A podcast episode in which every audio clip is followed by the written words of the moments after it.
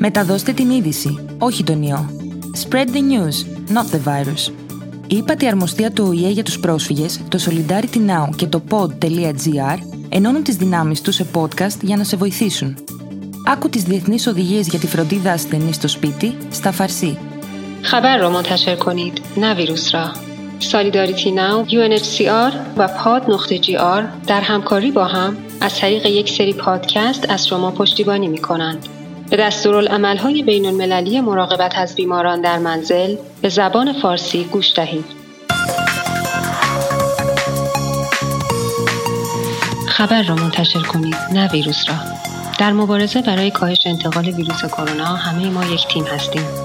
آگاه میمانیم احتیاط می‌کنیم امن میمانیم و از اطرافیانمان حفاظت می‌کنیم. دستورالعمل مراقبت از بیماران مشکوک به ویروس کرونا در منزل.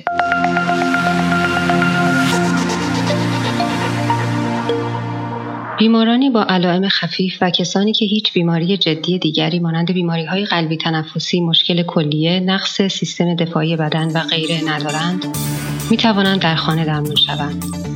همچنین بیماران مبتلا شده ای که در بیمارستان بستری شده بودند و مرخص شده اند نیز می توانند به درمان در خانه ادامه دهند.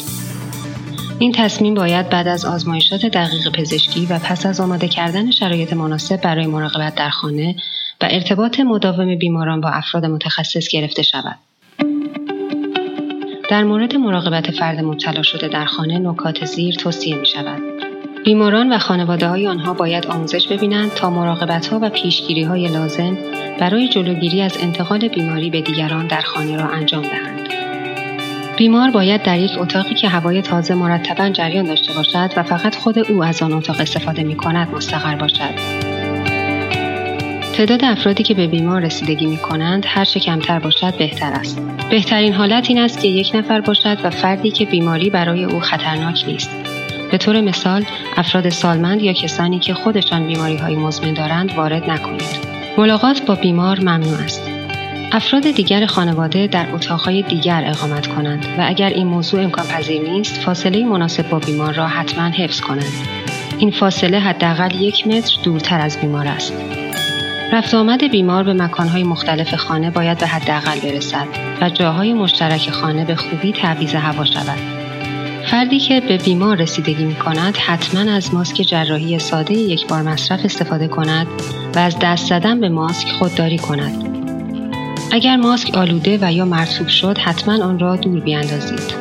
همچنین بعد از استفاده حتما ماسک را باید دور انداخت.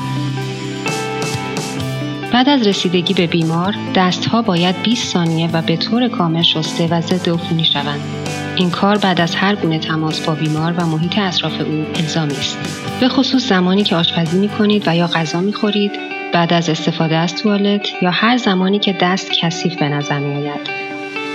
همچنین می توانید از ضد عفونی کننده های الکلی استفاده کنید. بعد از شستن دستها تلاش کنید از دستمال یک بار مصرف استفاده کرده و اگر امکانش نیست و از حوله پارچه استفاده می کنید هر بار آن را با حوله تمیز تعویض کنید. رعایت سلامت تنفسی از طرف همه مخصوصا فرد بیمار ضروری است. هنگام عدسه یا سرفه همیشه دهان و بینی خود را با استفاده از ماسک جراحی ساده یک بار مصرف، دستمال کاغذی و یا حتی قسمت داخلی آرنج بپوشانید.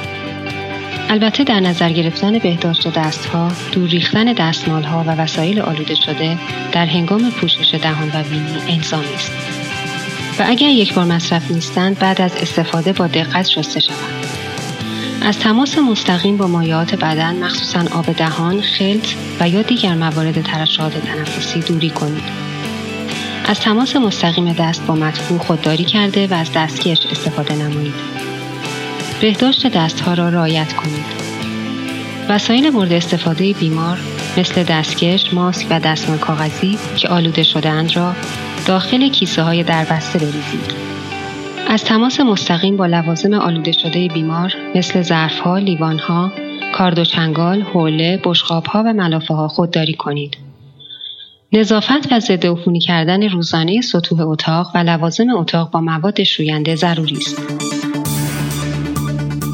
صابون معمولی خانگی یا مواد شوینده باید ابتدا برای تمیز کردن استفاده شود و بعد از شستشو از ضد عفونی کننده کلور خانگی که حاوی نسبت یک تا پنج است و یا از سفید کننده رقیق شده 5 درصد استفاده شود. نظافت توالت هر روز به همین روش باید انجام شود. برای جلوگیری از تماس مستقیم با پوست و لباسهای دیگر، لباسهای کثیف، حوله و ملافه هایی که برای شستشو جدا می کنید، در یک کیسه جداگانه در بسته بگذارید.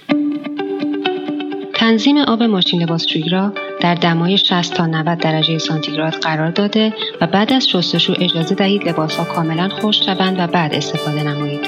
هنگام تمیز کردن سطوح یا دست زدن به لباس یا کتانی کثیف از دستکش و لباس محافظ به عنوان مثال پیشبندهای پلاستیکی استفاده کنید. بهداشت دست را قبل از گذاشتن و بعد از برداشتن دستکش انجام دهید. بیماران تا زمان برطرف شدن علائم در خانه بمانند و از نظر پزشکی باید ارزیابی شوند. تمام اعضای خانواده بیمار به عنوان مخاطبین نزدیک در نظر گرفته می شوند و باید بر سلامتی آنها نظارت داشت.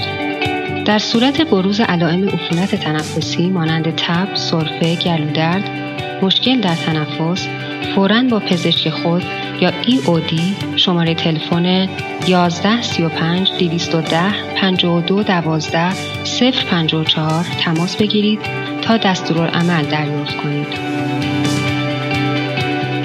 مدیریت مخاطبین افرادی از قبیل مراقبین و متخصصان مراقبت های بهداشتی که در معرض اشخاص مشکوک یا تایید شده بیماری قرار گرفتند مخاطب محسوب می شوند و باید از آخرین روز تماس احتمالی 14 روز بر سلامت آنها نظارت داشت.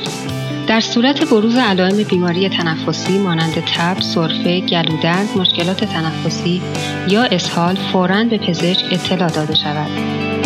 توصیه می شود ارتباط مستقیم تلفنی حتی روزانه با کارکنان مراقبت های بهداشتی در تمام دوره نظارت انجام شود.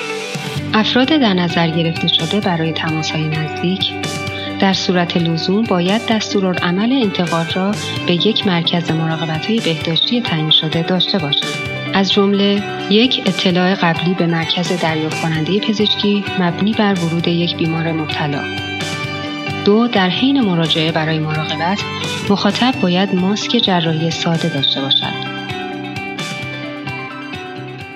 سه در صورت امکان از حمل و نقل عمومی برای انتقال بیمار استفاده نکنید. آمبولانس را می توان با شماره 166 فراخانی کرد و یا بیمار را می توان با یک وسیله نقلیه شخصی منتقل نمود. اما همه پنجره های ماشین باید باز باشند. چهار برای برقراری بهداشت تنفسی پوشاندن دهان و بینی در هنگام سرفه و عدسه استفاده از ماسک جراحی ساده یا آرنج و رعایت بهداشت دست توصیه می شود. همچنین فاصله ایستادن یا نشستن حداقل یک متر از دیگران باید رعایت شود.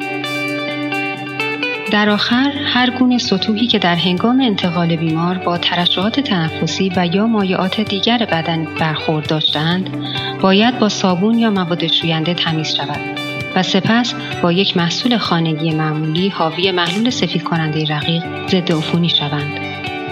ما تسلیم ترس نخواهیم شد. امن بمانید.